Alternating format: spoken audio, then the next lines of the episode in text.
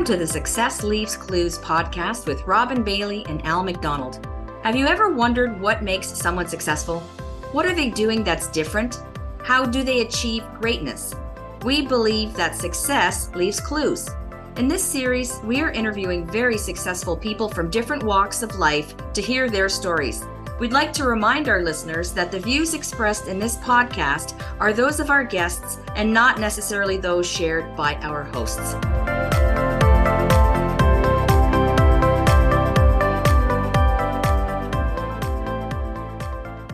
Welcome back to the Success Leaves Clues podcast. Today's episode is sponsored by Life and Legacy Advisory Group.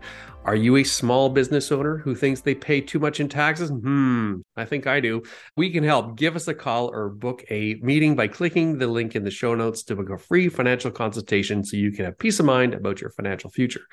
We're also brought to you by ARIA Benefits. If you're a business leader needing a competitive employee benefits package to help you retain and attract that top talent, we should chat. Check us out to book a chemistry call to see if we can help. I'm your host, Robin Bailey, here with my co host, Al McDonald.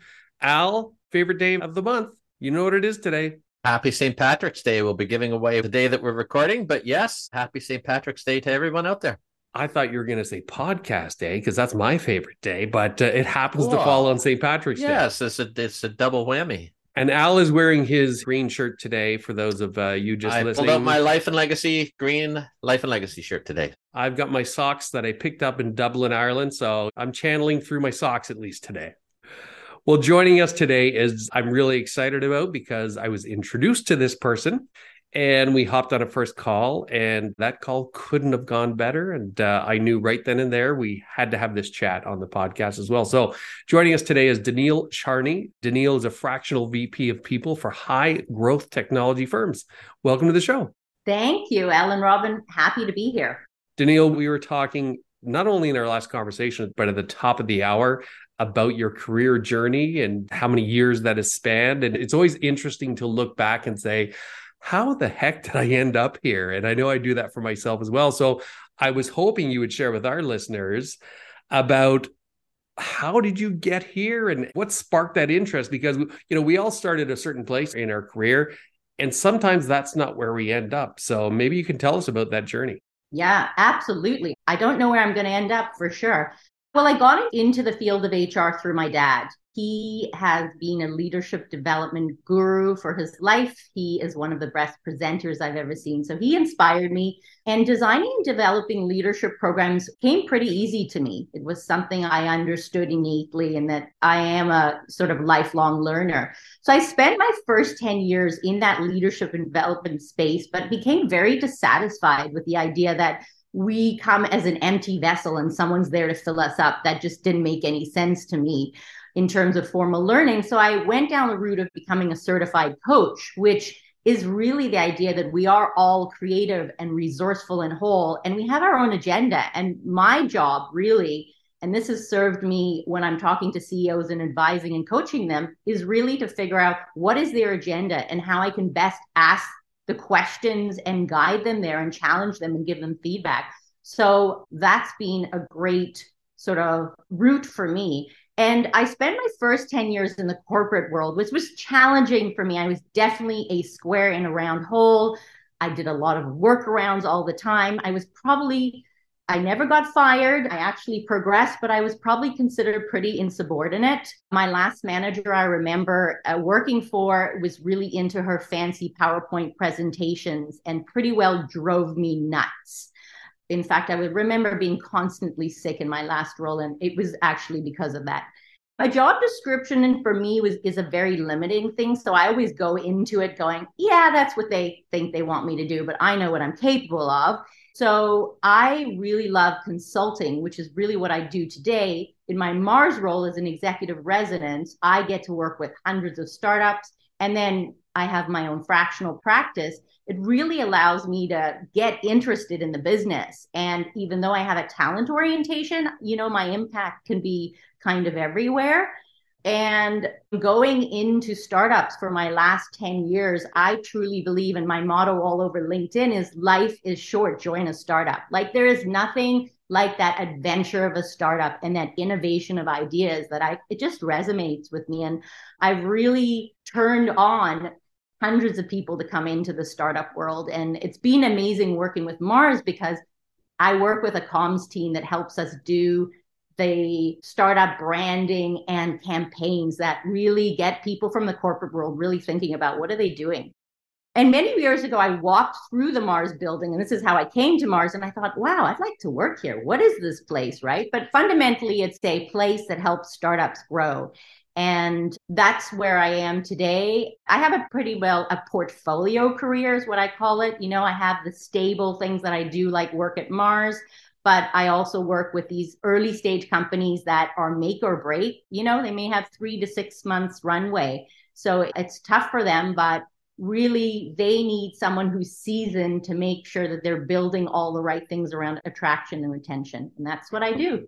I know Al's got other questions that he wants to ask because I see him getting ready to hit the mic there. I do. Um, but I was hoping uh, something really cool, first of all, that resonated with me. You said you're in the business because of your dad. So I can relate. My dad was in my business for 40 years. And again, I've said it so many times, people are going to be, oh, I heard that, Rob.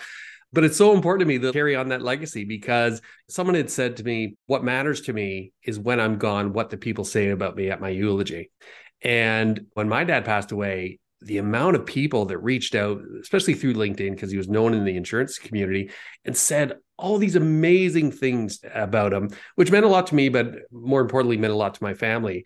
And I thought, that's what I want. I want to carry on that legacy. So that really resonated with me that your dad had that influence on you as well. And you're kind of living through the same things I am.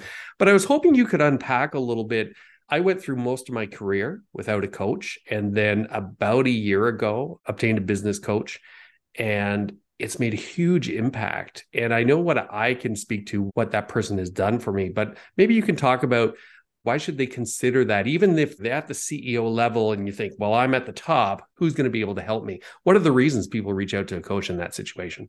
I think even if you're at the top and especially if the top all ceos say how much stress they're under just how lonely it is to have someone to talk through your feelings what gets in your way and even your ambitions is again clearly helpful. I mean, a coach is sort of a process facilitator to get you from A to B. And we all have goals, but also a lot of times, even with CEOs, whoever it is, we also have gremlins and we get stuck. And we also need to look at not just our business life, but our, you know, family life and our financial life and our wellness, because this is all what helps drive performance. So yeah, it can be incredibly helpful. And I think having that person who roots for you, but also will be brutally honest with you to serve you and what you've said is important to you. Daneal, I know Al will have commentary around this because Al had a different coach than I had, and that was very purposeful. But I love that you said because it's so true and it's what I found. I remember having that conversation with Al and Joe, my other partner. And I said, you know what's amazing about having a coach is that it was me talking to him and just being able to get all those ideas out of my head and begin to think. And it's not as if he had this magical answer, but we came to that solution together because I was able to share these ideas. And you're right, having that person that can see around those corners, but just as importantly to me is someone who cheers you on and wants to hear, hey, what idea? And can give you that, well, this is good because, but have you thought about this? And I think it's so valuable. And Al, I know you can jump in and talk about your experiencing with coaching as well. Can I? Can I jump in? That would be great. I can see Al. I've been oh. trying to get in a couple times here, but Robin's been cutting me off. So, and he's right. Exactly what you said, Daneal. Again, we went through the coaching and and exactly what you said. To someone else to kind of Joe and, and Robin will know that I had gotten to a point where I was extremely frustrated in what we were doing and how we were progressing. And that's when we hopped on board with the coach. And it's probably a complete 180, being able to just have someone to bounce ideas off of and talk to. And again, you know, they're invested, but they're not. Right. And like you said, they'll tell you maybe some things you don't want to hear, and that's fine, but they'll also give you the support and definitely made a big impact. So I have a question at this point Who coaches the coach? How do you come up with oh. new ideas? Who do you talk to? I will tell you honestly, when I had been stuck in my own life, like I mentioned the last corporate job, I did ask a friend of mine to be a coach. She's actually not a, a, formal coach, but she is brutally honest and I trust her and she knows how to get shit done. And she also knows when you need to leave. So I honestly, I did. I paid her. I said, this is serious. Like, I need to get out of this, but I don't know how to get out of this. So that was incredibly helpful. So you always need a coach, same as I believe you always need a therapist. So that, that's all I can say about that.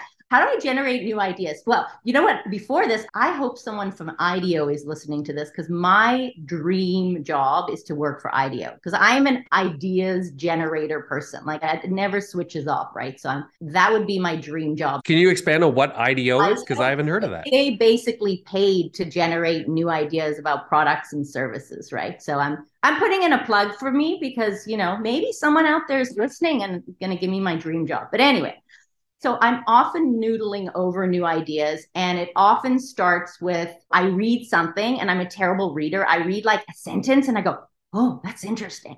And that's all I read of the whole book. But I'm like off. I'm doodling, I'm writing, the stickies are out, and it's terribly messy. And then hopefully over time, what that becomes is like a published article. Because I really do like to write and share my ideas or an interview or a client service that I'm piloting. So, like for example, right now, what was Stickies has become a service that I'm piloting, which is is all about like leveling up yourself as a CEO, right? As your business grows, you have to change from this is my baby and I do everything to how do you start to delegate and give people ownership over the different parts of the business. So I'm creating an engagement around that and then I create an idea, I, I, execute on it, and then I'm really bored of it. So then I iterate, iterate, iterate because I never do anything the same. I just can't. It just bores me. Okay, so let's talk about some clues there because as someone, because you're talking to me and Al now, and mm-hmm. as we grow the company, we can't do everything ourselves. And that's really scary what you just said delegating and letting other people do those types of things. I tell you, Daneal, that has been one of my biggest challenges. I still find myself as we hire people and they're accountable for these things.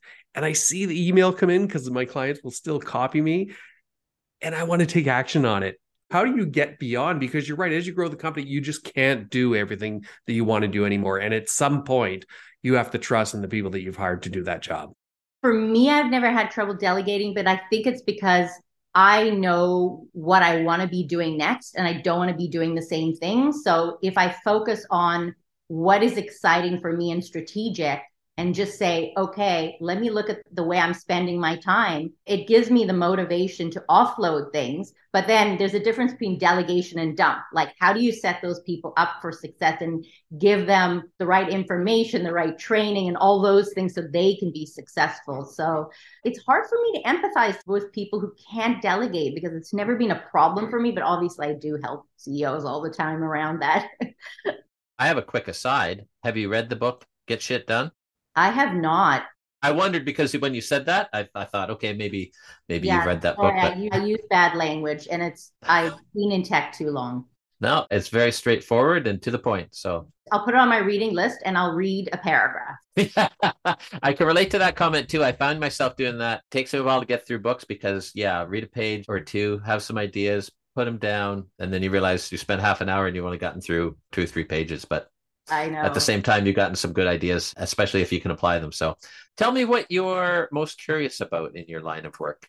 Yeah, that's a great question. And, you know, I could probably talk about 20 things, but when I thought of that question, I thought about how the startups I work with have very limited runway and they're under tremendous pressure. And they're businesses of knowledge. They bring people with know how in to create value for their business but often they don't have very good systems around how do we capture that value and actually make it part of our business, make it part of our corporate memory. That's like big corporate talk, right? But essentially, they need to be really good at this. And if they're not good at this, if they haven't figured out, if they don't cross train or figure out how to extract that value and make sure it's in their product, or uh, we let's formalize a, a process, for example, then when someone walks out the door, they don't just lose that job, they lose momentum or they delay revenue because that employee was on a critical project or big sale and they only have 30 or 40 people or they lose even IP because that employee was working on a specific methodology and that was going to become their secret sauce, right?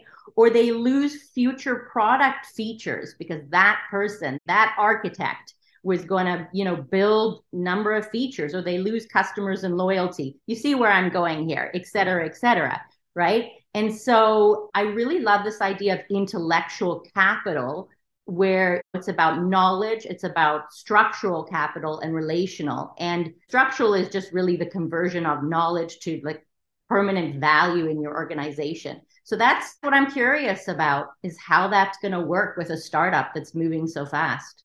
You've obviously experienced that. Have you seen anyone been able to implement what it is you're talking about, like having some success at doing what you're talking about? Well, I haven't done research and quantified that. You know, you see aspects of that. You see startups cross training people or making sure there's not a single point of failure. Who's the backup to that person if they leave? But it's not a natural thing, right? It's the natural thing is go, go, go. Let's get this done. You know, we're not going to worry about people leaving. But if I was the CEO of a startup, I would probably be obsessed about that. Like, who are the critical people? Who holds what knowledge? What if they leave? Because it's not if, it's when. And we know people leave startups on average two years, but often after a year. And you're in a knowledge intensive business.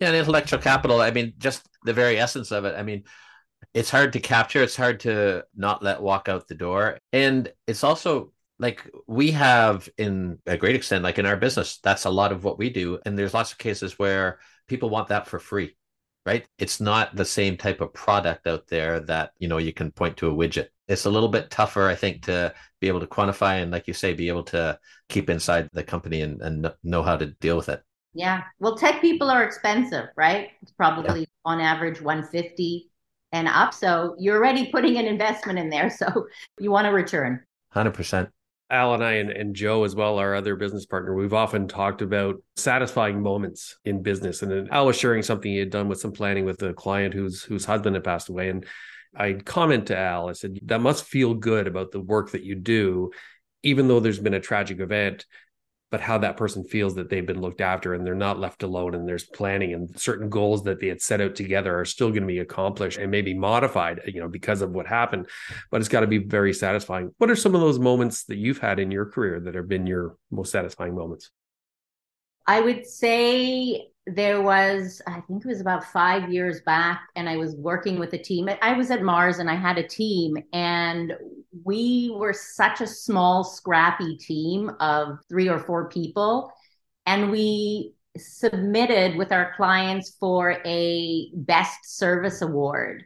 And it was kind of like a david and goliath thing where we we're competing against much bigger companies and we ended up winning and I just remember sitting there, I was eating. I had just had my first glass of wine, which I shouldn't have. And then I looked up and they were calling our names. And I was like, what?